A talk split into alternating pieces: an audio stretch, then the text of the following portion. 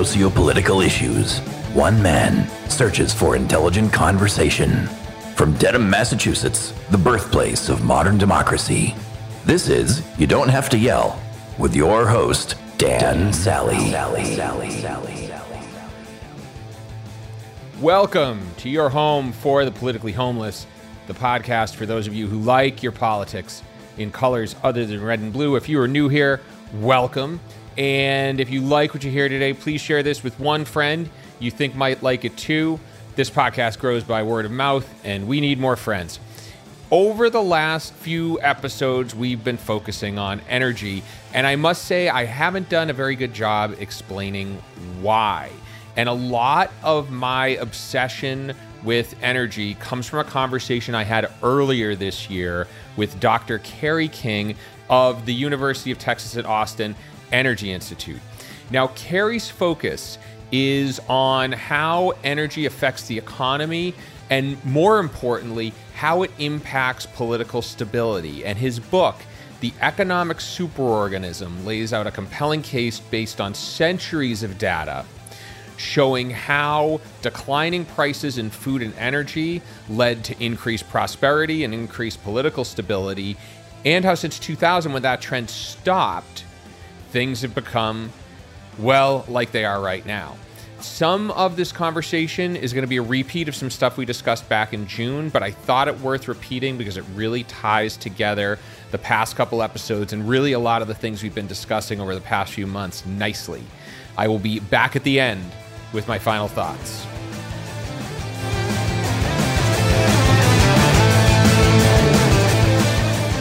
You know that your name is phonetically similar to one of the founders and guitarists of Slayer?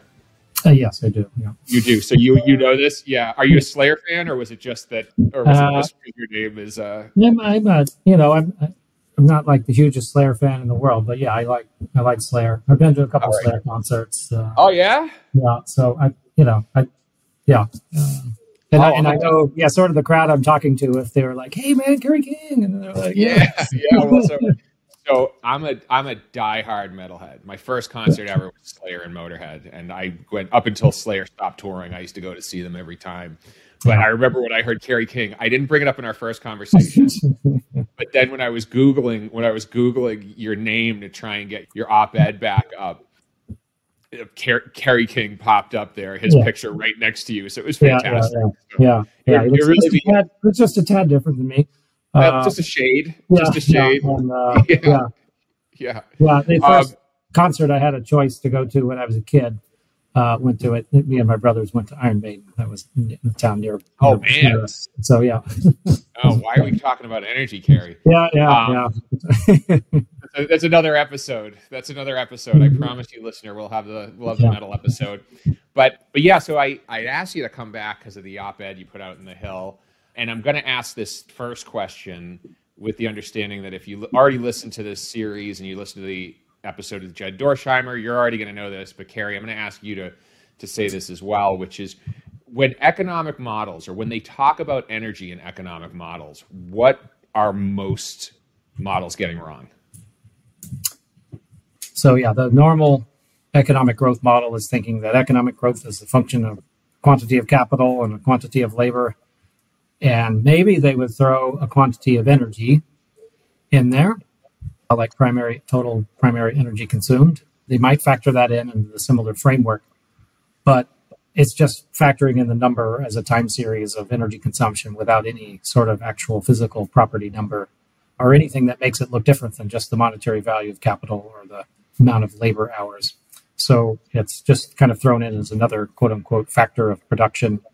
And they would normally treat it as only being as important as to how much of a percentage of GDP do we spend on energy, and that's a low mm-hmm. percentage. So it makes it look like energy is not a particularly relevant factor in the economy if it, if we have less of it. I know in your in your op-ed, one of the things you said is most economic models say, or or most models account for energy at four to six percent of expenditure, and it assumes if people spend, let's say, 1% less on energy, that's not a huge impact on the economy. But the reality is the whole economy functions on it. Effectively, energy is 100% of GDP. if you look at it correctly.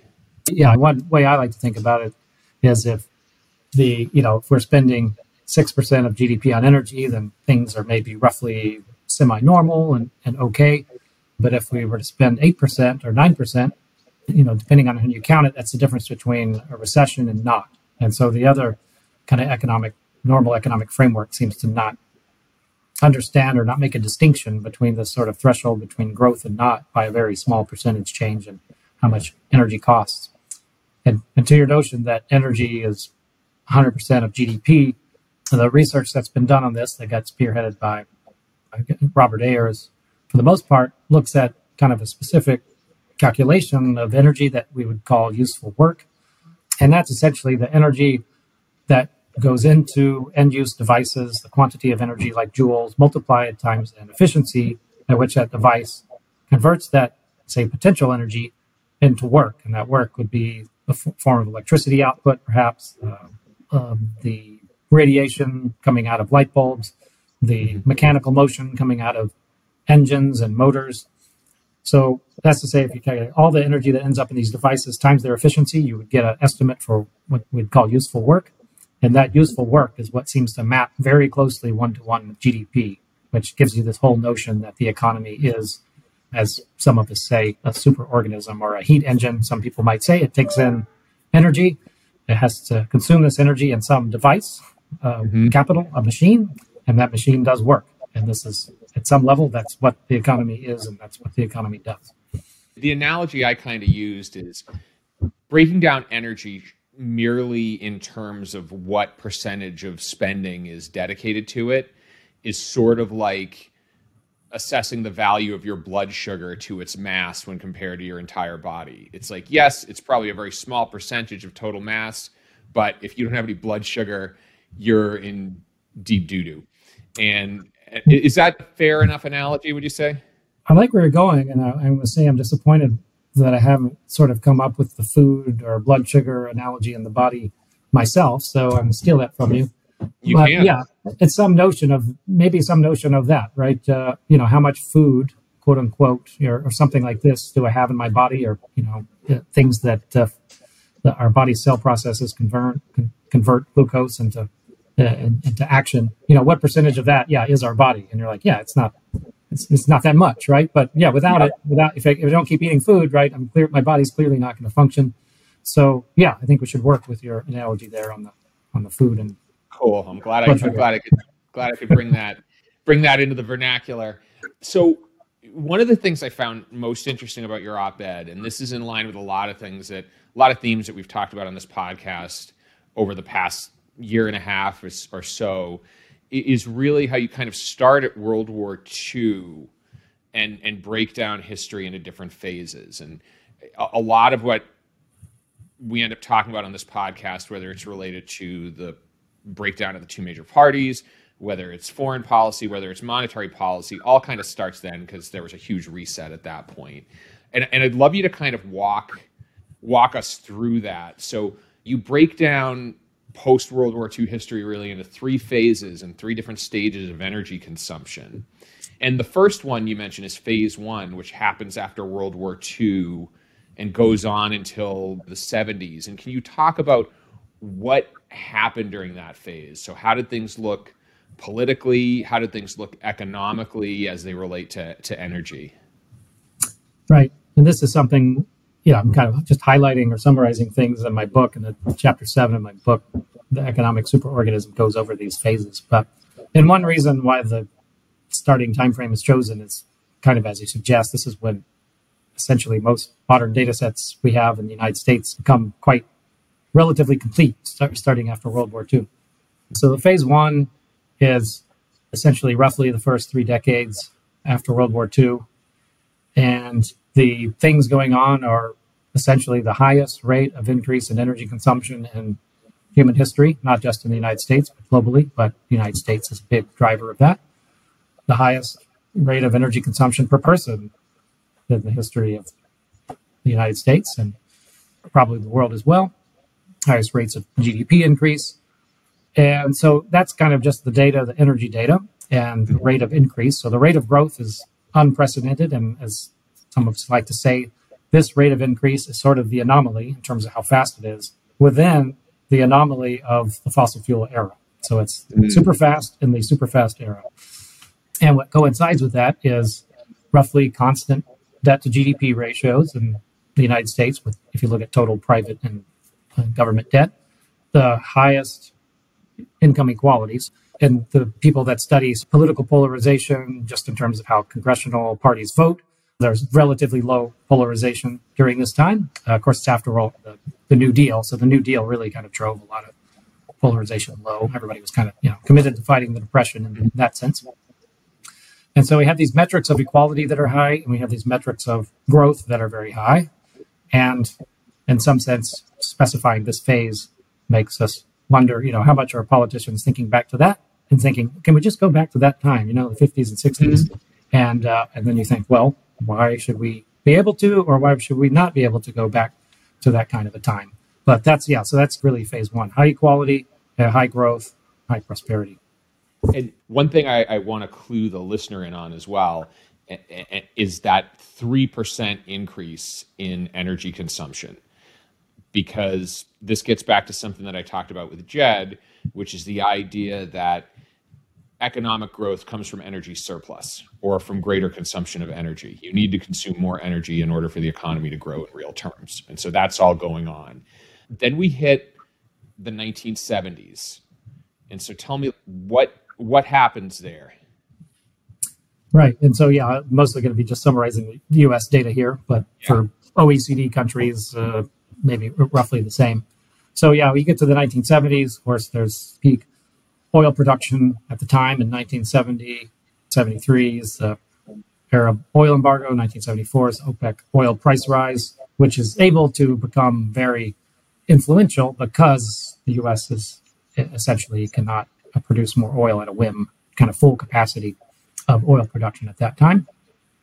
And so in 1973, the rate of increase of energy consumption slows, actually decreases for a few years and is flat for maybe a decade. Energy consumption per person then starts to go flat, and it's flat all during this phase two. So this phase two pretty much starts in 1973. Energy consumption per person is flat until the around 2000. I just kind of chose the start of my quote unquote phase three at that time, yeah. mainly for this particular reason. And in the middle of this phase two, so in the 80s, you know, the debt levels start to increase rapidly in the United States. So total debt, private and public, starts to increase relative to GDP. And wage inequality starts to decline. So during phase one, the wage share, the percentage of compensation or percentage of GDP going to wages is roughly flat and then starts declining in the ni- early 1970s. Mm-hmm. Uh, that's just wages. If you want to think about a slightly more comprehensive metric, which is total compensation of employees, which includes wages plus pension and health benefits. So yeah. that broader metric during phase one, that metric is increasing as a share of GDP. So more of the total GDP is going to workers and benefits plus wages. And then once you get to phase two, it's roughly flat. There's a constant amount of GDP going to workers as wages plus benefits. So on both of those metrics, they change in trend. Wage share goes down and the wage plus benefits goes flat. So there's a shift in how income or the proceeds of the economy are allocated to workers versus owners of capital going from phase one to phase two. And a lot of people think it's coincidence and it's a policy choice. And I think, yes, I, it definitely is a policy choice. Companies have to choose how much to pay their uh, workers and what kind of profits they think they can hold, and that's predicated on the tax environment or you know whatever the political environment is as well. But my question is, why did there was a much more shift to deregulation in the 1970s as opposed to before the 1970s, and a shift away from uh, more power to companies instead of unions for bargaining power for wages, this kind of thing. That started happening in the 70s. So my kind of question in my head is, why did that stuff just happen to start after this cessation and energy increase, and I don't see it as a coincidence. And things like Reagan and Thatcher coming in and becoming popular. So I kind of see it as a as a reaction of the economy to energy constraints. Yeah, maybe not the only thing that could have ever happened, but that's my hypothesis about this. One of the things we talked about in an earlier episode was Nixon's choice when he decided to close the gold window. Because at that point in time, the US had a decision to make, which was they either could raise taxes, they could cut spending, they could do both, or they could close the gold window. And the most politically expedient thing to do was to close the gold window, which totally removed the brake on US debt. And so I think we'll get into this as we get further into the conversation. But you know, there are a ton of different signals coming at that time because you have the closing of the gold window, you have the oil shock, you have a bunch of things happening that make it very that kind of muddy the waters. I, I think one thing also worth noting during this phase two period is that this is really when American politics shifts from the get along phase to one of increasing polarization, uh, a lack of cooperation. There's one study actually out there that documents voting across party lines, and it falls off a cliff in the 80s. One thing I wanted to ask you too is I know there's probably some people listening who are thinking to themselves, okay, well, you had the oil shock, you had this move towards efficiency. Of course, energy consumption or the increase in energy consumption is going to decline. Could you answer that question? Because I'm sure there's one or two people listening who are thinking that right now. Yeah. So my, I think my kind of general thought is, no, not necessarily. Certainly not not at the 1970s. So I think you know, was anybody proactively thinking about consuming less energy leading up to 1970 or 1971? Or like, yeah, when we get to about 350 million BTUs a year consumption in the U.S., that's going to be the number. That's going to be the number that's mm-hmm. enough, and we're just going to stop right there. And you're like, no, nobody was thinking about that. You're just gonna try to continue to go. So the cessation in this trend is definitely not predetermined or predicated on efficiency investments. On the industrial side, in some sense, they're in investing in efficiency investments all the si- time on the side of production, uh, factories, and uh, this kind of thing. And what became the focus of efficiency in the 70s was a lot more so the end use side or consumers, mm-hmm. households, as well as continued in industry as well. And it, I mean, I see it as a, you know, the energy constraint was there was going to be less consumption by some end users one way or another. Mm-hmm. And you, you can call that conservation, like you're just going to consume less, say if you didn't get more efficient, or your choice is you're going to consume less and you can get more efficient, which means you can have, let's just say, roughly the same services with less energy if you make an extra you know investment in efficiency. Like you know you buy a new car that now gets 20 miles to the gallon instead of 10 that became in some sense an obvious thing to do but you are not going to be able to maintain a 10 mile per gallon car and continue to consume higher amounts of energy. So so the i think there was a consumption constraint and then the obvious choice was well if i have this constraint i might as well consume it more efficiently mm. Okay, understood. Understood. So it's really the resource constraint is what's driving efficiency, not the other way around. Yeah, as far as even a you know, sort of a conventional economist would say, yeah, you impose constraints, and you would drive the technology towards dealing with that constraint, right? If economics yeah. is supposed to be an allocation due to scarcity, if energy scarce, well, you're going to start focusing on energy a lot more you used mm-hmm. Yep. Okay, cool. So we've gone from World War II to the 70s and now we're going to get to 2000 this is this is the part of your book as well that i just found the most fascinating and I, I, want i want to talk about this can you start off by talking about what happened with the trend of food and energy expenditures in 2000 because i think that's something that's something i want to make sure the listener walks away with and, and understands so yeah if you look over the sort of long period of history from pre-industrial economies to current time or industrial economies, one of the most defining trends is a market decline in the relative cost of energy. So take all the money we spend on food and energy and divide it by GDP is just a sort of broad metric of cost. In pre-industrial England and the UK, it was 60 or 70 percent. So all the money spent on energy and food, including food for people doing work in the fields, that's 60 or 70% of GDP. And then in the industrial age, it gets shrunk down to well less than 20%, 15% in modern economies today. And so this declining trend is sort of an indication that you are finding energy or you're producing food more cheaply and you can continue to do this.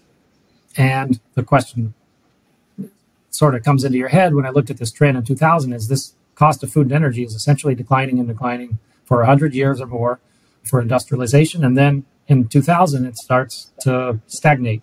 It goes up a little bit until the financial crisis in 2008, bobbles around, and it's kind of bobbled around since then. But it's still roughly the same level of how much do we spend on food and energy relative to GDP. In the United States, and I haven't really calculated this as much globally anymore, but I presume roughly globally in the US has, for the most part, as cheap access to food and energy as, as any country. So that's a trend that's been going on for, let's just say, 20 or 22 years now, where this core indicator of growth has no longer continued. It doesn't necessarily mean energy is getting more expensive, but it means it's not getting cheaper. And then the question is, you know, how much of the growth system, finance, debt financing, uh, how much of kind of how all the economy operates was sort of predicated or used to be predicated on this part of the economy getting smaller and smaller. The, it's not actually getting smaller; it's just getting smaller as a proportion of the total. So, you know, the energy and food sector gets bigger, but everything else gets bigger faster. But yeah, until 2000. And, you know, other similar trends, at least for the United States, is we roughly consume the same amount of primary energy as we did in the year 2000, early, early 2000s. That's unique in the history of the United States. So that gets put into context of how, know, that an important trend to understand a different kind of economic policy, particularly like setting of interest rates. After the financial crisis, the interest rates have never been pegged at zero for over a decade, and there were not negative interest bonds out there, and these things started occurring as this sort of incentive to try to force people to invest money in something productive. And this energy and food costs relative to GDP is potentially a metric that says we're having a really hard time finding investments that are as productive as they were in the past because we've just kind of really hitting a limit on how cheap energy and food could be. And so that's kind of the way it appears. And my book subtitle is about competing narratives of fossil and renewable energy. And in the context of this stagnation in energy and food costs for 20 years, maybe it helps explain this these competing narratives about renewables are the best or fossils the best or, or what have you is that neither of them are capable of dealing with this particular trend. They, they, neither of them are able to make the energy get cheaper than it is. So mm-hmm. it's not that one is better or, or than the other from a physical basis, and there's all kinds of properties of them, but they're both struggling, or at least all technologies we have would or struggle to make this fundamental cost cheaper. And if we can't make it cheaper, this is probably a limit to growth, and this is probably an expression of boundaries to growth of the economy one of the other things I'll say, just to put a plug in for your book as well, is that in your book, you have centuries of economic history from England that show this downward trend in terms of the total cost of food and energy relative right. to GDP. I give credit to Roger Fouquet. So he's the one, yeah, London, formerly London School of Economics. So I just stole his data and plotted it. But yeah, go ahead. okay, cool, cool. We'll, we'll we'll give credit where credit is due. Yeah, and and I think that's very interesting because it, it sent me down a path of really exploring how much of expansion of democracy and expansion of civil liberties are the result of this access to cheap energy.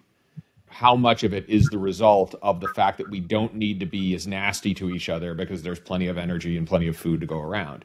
The good news is there's not a strong tie. So it means that we can potentially find our way out of this without tearing each other apart. But that's a conversation for a later date.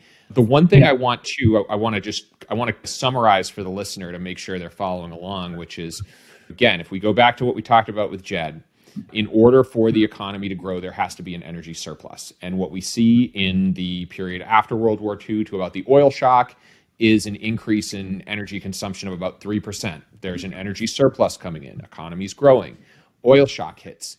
And between the oil shock and 2000, increase in the rate of consumption of energy is much lower, about 1%, I think was the figure I saw from your, your op ed. And again, we start to see an expansion of debt. We start to see an expansion of income inequality, a reduction in the median wage when compared to the highest wage earners.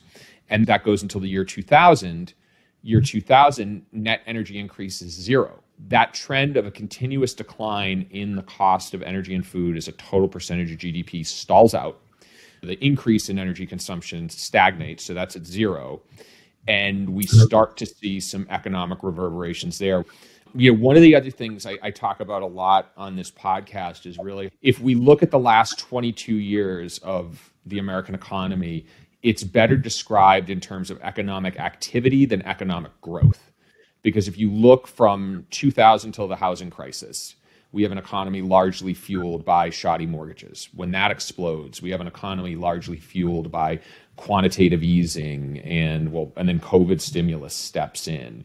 And is it too far of a leap to say that with the with energy consumption or the increase in energy consumption at zero, that the value of, of work, the value of a unit of work by one human being is diminished meaning effectively if there if there's no increase in energy their productivity sort of stalls out. And so the economy increasingly has to rely on debt as a way to create the impression of growth.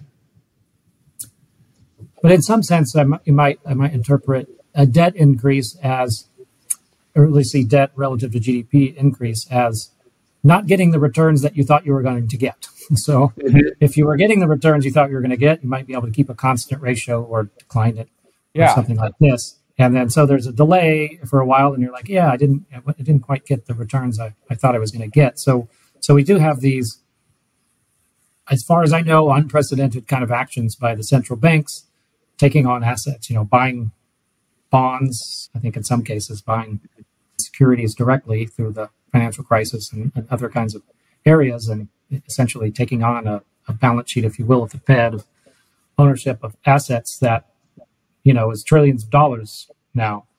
It's not quite $10 trillion now, I don't think, but that didn't really exist before 2008. That level, that, that order of magnitude. So, is that a consequence of an economy that can't grow because it's energy constrained? Mm-hmm. I, I think that hypothesis, hypothesis is valid, and it's sort of up to people like myself and others to try to prove this out as much as possible and to have the economic frameworks that sort of prove it out. I think I think it's the most plausible case, and the the conventional way to view things is that this quantity of money and debt doesn't fundamentally matter and affect the economy. Yet it's clearly an expression. it's clearly an expression of things going on in the economy, and people know that interest payments on mortgages and cars matter for their lives. So yeah, if you have an economic framework that says this isn't supposed to matter because one dollar I lend to someone is one dollar they got. So I got I gave up minus one and they got plus one, so it cancels out as zero. Yet the interest rates the interest doesn't cancel out. So yeah. if if that debt is becoming a problem, one way to make the interest cancel out is to have an interest rate at zero. Then the debt doesn't matter. But as soon as you want the interest rate to not be zero and to get rid of speculation and because money's roughly free, well then interest interest payments start to matter and they're not a a zero sum game. There is a direction of flow to the people that have the money away from the people that don't. So that's just another pressure towards more income inequality.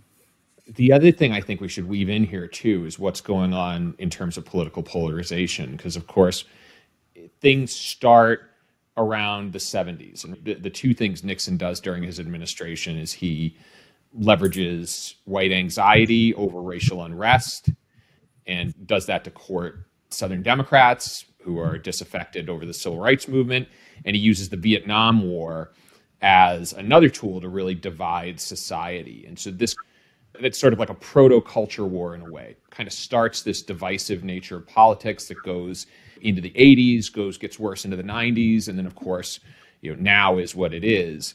After the financial crisis, of course, is when populism starts rising. So the economy is just not working for people. And so this is where you start to see the Tea Party rise up and the Occupy movement rise up, which eventually morphs into things like Antifa and, and the MAGA movement and so on. And I again I'm saying this just to kind of narrate what's happening as this is all folding out. I, I want to jump back to something though, because net energy consumption or the increase in energy consumption stalls out in the US. What about the rest of the world? So what about, for example, China, where a lot of manufacturing starts to happen? All right. So well even to today, uh, from the standard energy population data, energy per person is still increasing. And certainly in, in 2000, it really perked up a bit due to China essentially changing their economic structure and engaging in the global economy and global trade in a new way and joining the World Trade Organization. So that definitely ramped up energy consumption from what it was the the rate increase from the, what it was the previous few years, and you of course open up to a huge number of potential workers here, hundreds of millions of workers in China, which are when you have a, over a billion people, you've got a large supply that weren't in the industrial economy per se. So yeah, that's the downward pressure on wages globally. We could say that globalization really started kicking off in the 70s.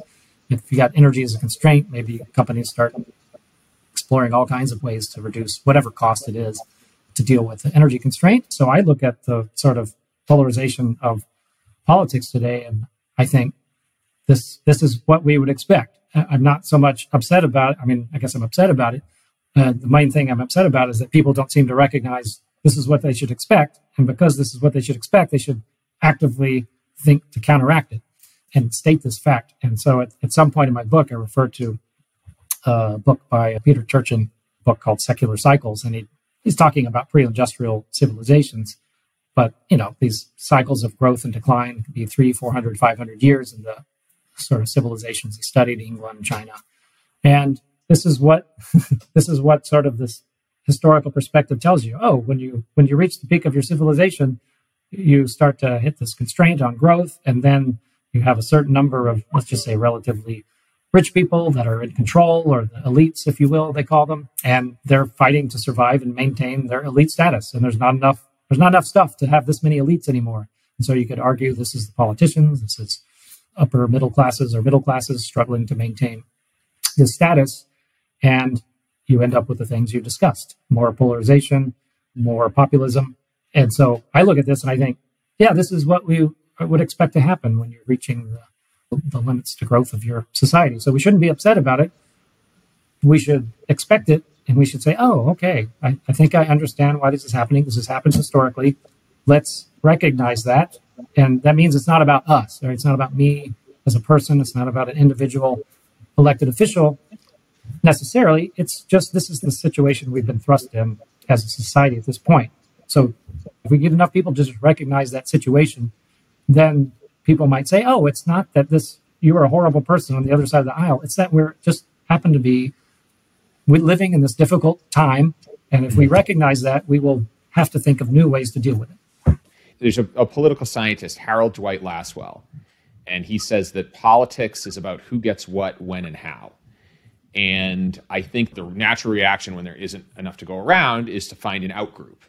And in a democratic society, especially one where there's only a two party system, it's really easy to define that outgroup as the other party. And now, especially in America, the parties have become so geographically sorted, it's unlikely that your neighbor disagrees with you to a large extent. Chances are you're living near people who think like you politically. So it makes it real a real easy thing to leverage. My last guest was a guy named Mark Nelson, who's a big pro nuclear power advocate. How do you feel about nuclear as a way to offer a reliable energy source that is in relatively abundant supply right now? I think nuclear, if we want to really go for serious about going low carbon, I think you're going to want at least at minimum maintain a, a level nuclear fleet that we have, which means you'd have to build some more to replace some eventually and build it out further. So I've never really studied in detail why people will say, oh, it's regulatory red tape and this kind of thing, why it costs so much more in the US or the Western Europe than other places of the world. So China and other Middle East are they're embarking on new nuclear installations.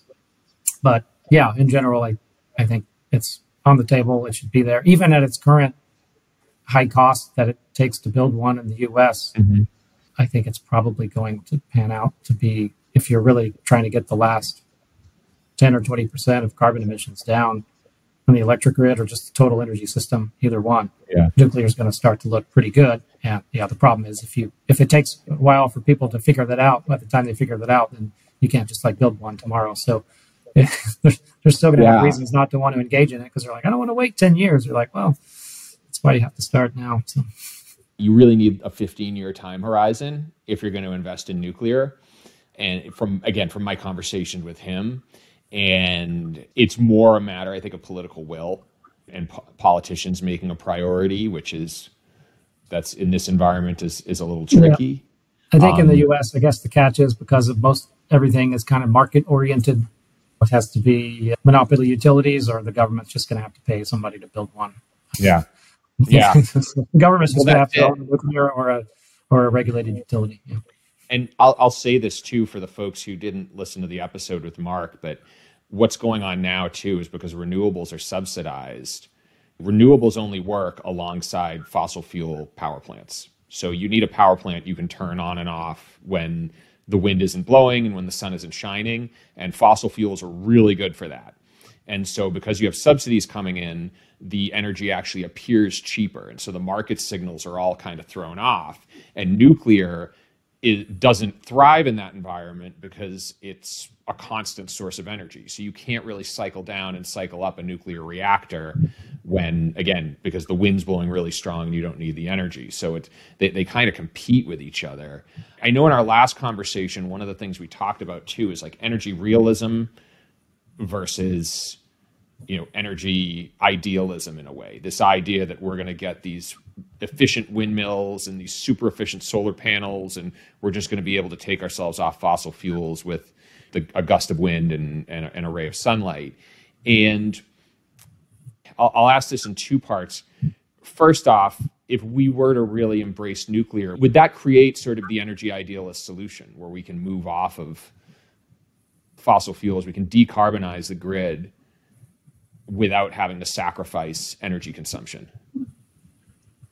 I'd probably say no at this point, with at least the mm-hmm. current versions of the technology of nuclear power plants. If we make smaller ones, maybe it becomes more viable in the sense that you can shut some down during the spring and fall months and just kind of not even operate them rather than the, mm-hmm. sort of have to keep them operating. Of course, there's ways to design them to ramp up and ramp down more to electrolyze water or generate hydrogen when there's less electricity demand and all this kind of stuff. In general, the future is more coordination of all kinds of power generation, not less coordination. And nuclear mm-hmm. would fall into that just because, at least historically, it doesn't ramp up and down that much.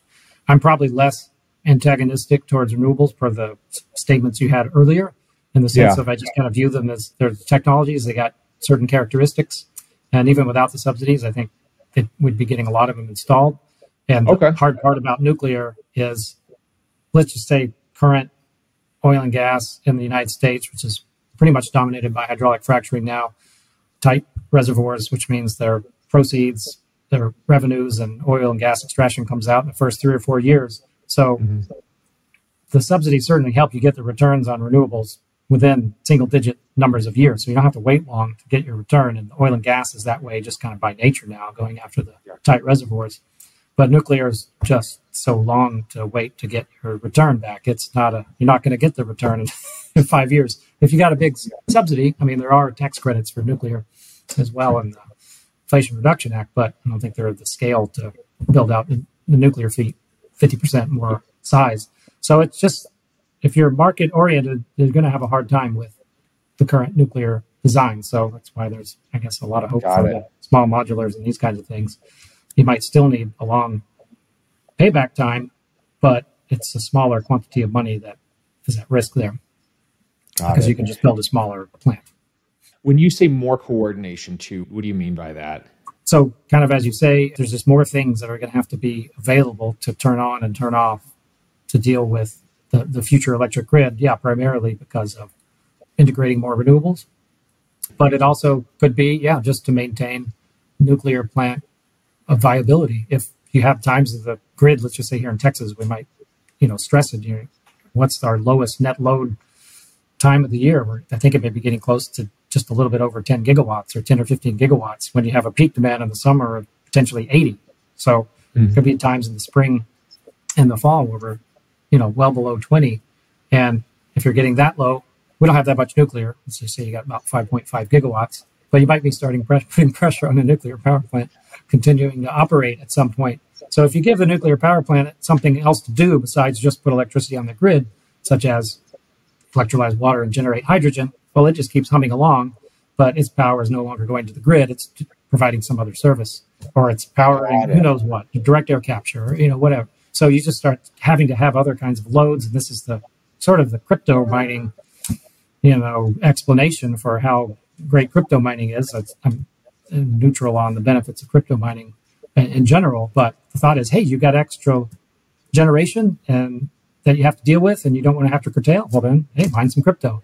And for us energy analyst people, we would always be thinking, oh, if I have this quote unquote renewables or nuclear power that would have to be curtailed because of such high renewables, we would, you know, you typically think, oh, I'm going to store this in batteries. How much batteries can we have? What's the cost of that? Or, you know, or generate hydrogen. And then crypto comes along and says, no, we'll just do this. And so, uh, so those are the kind of things. And when there's times of low renewables output, then yeah, we're just going to have to have more coordination of demand response.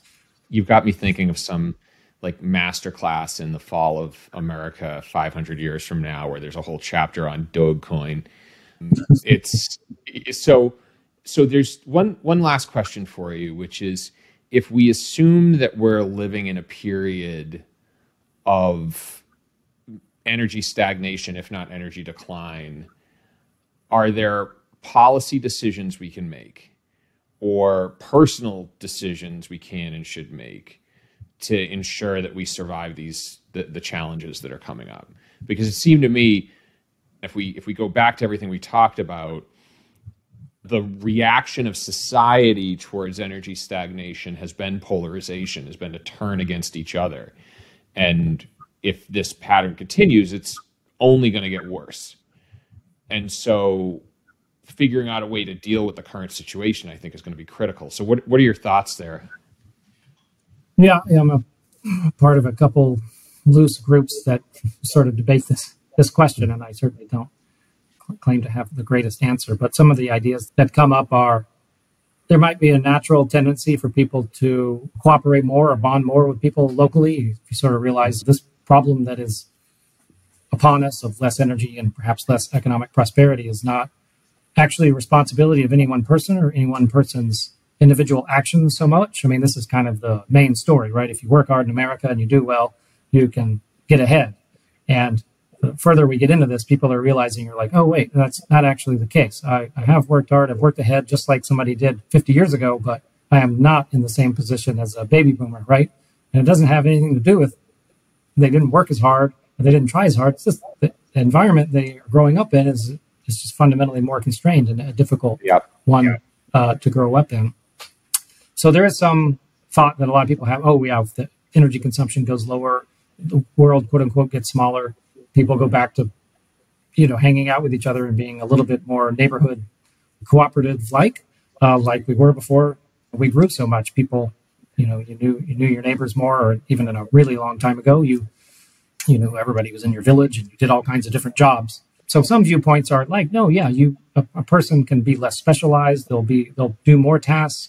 You'll work less. You'll get less sort of wealth in the modern sense, uh, money and, and, material goods. But you might have more on the personal day to day lifestyle side.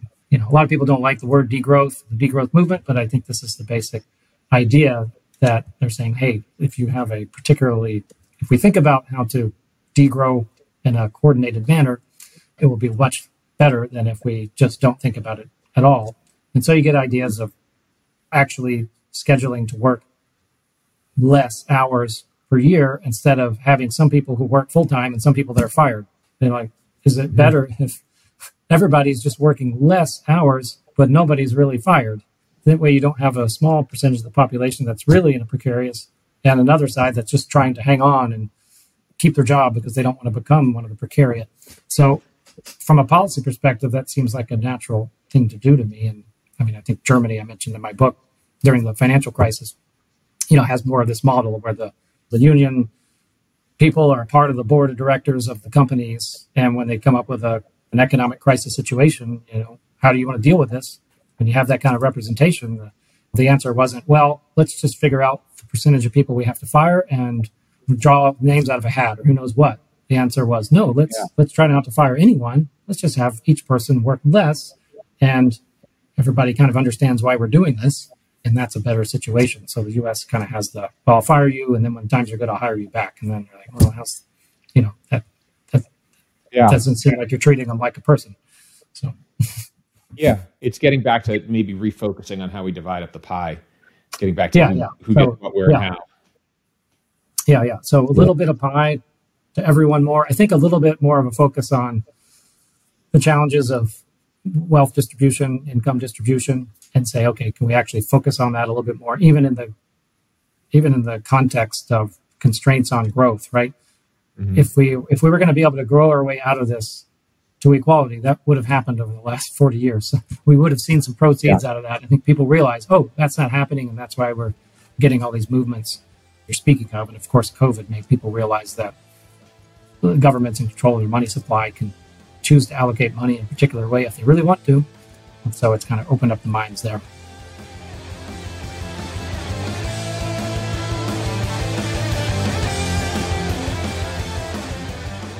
I hope you enjoyed this episode. And if you did, please consider leaving a review. As always, this podcast grows by word of mouth. You can find a link to purchase Carey's book in the show notes. And you can also sign up for the YDHTY email newsletter where I talk about this episode and other issues of the day.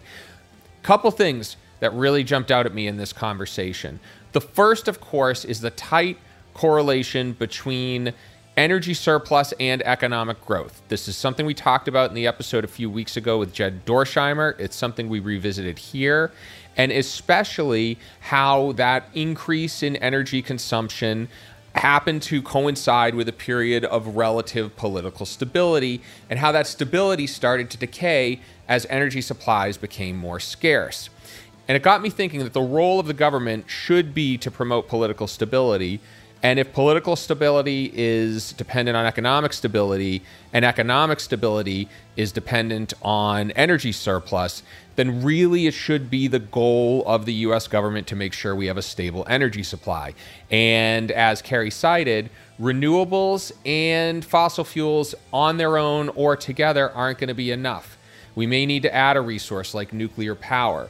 Now, part two of that is Carey's impression that there isn't enough energy out there to continuously increase our rate of consumption. And we may have to look at an economy that's structured in a different way. I've talked here and there about how we really need to take another look at the role of Americans as consumers versus citizens. And I think maybe a good question we should ask is do we want to continue to be a consumer oriented society or do we want to look at different ways of allocating resources, different ways of sharing the wealth, and different goals when we talk about the term progress?